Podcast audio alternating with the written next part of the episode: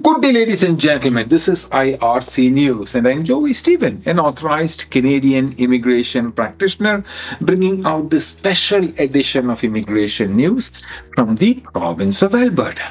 This news was released by the Alberta government on the 11th of October 2023, and I'm coming to you from the Polinsys Studios in Cambridge, Ontario.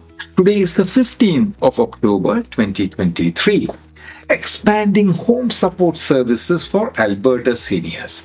The Alberta government is providing $2.1 million to expand day to day in home services for seniors across the province in collaboration with Healthy Aging Alberta.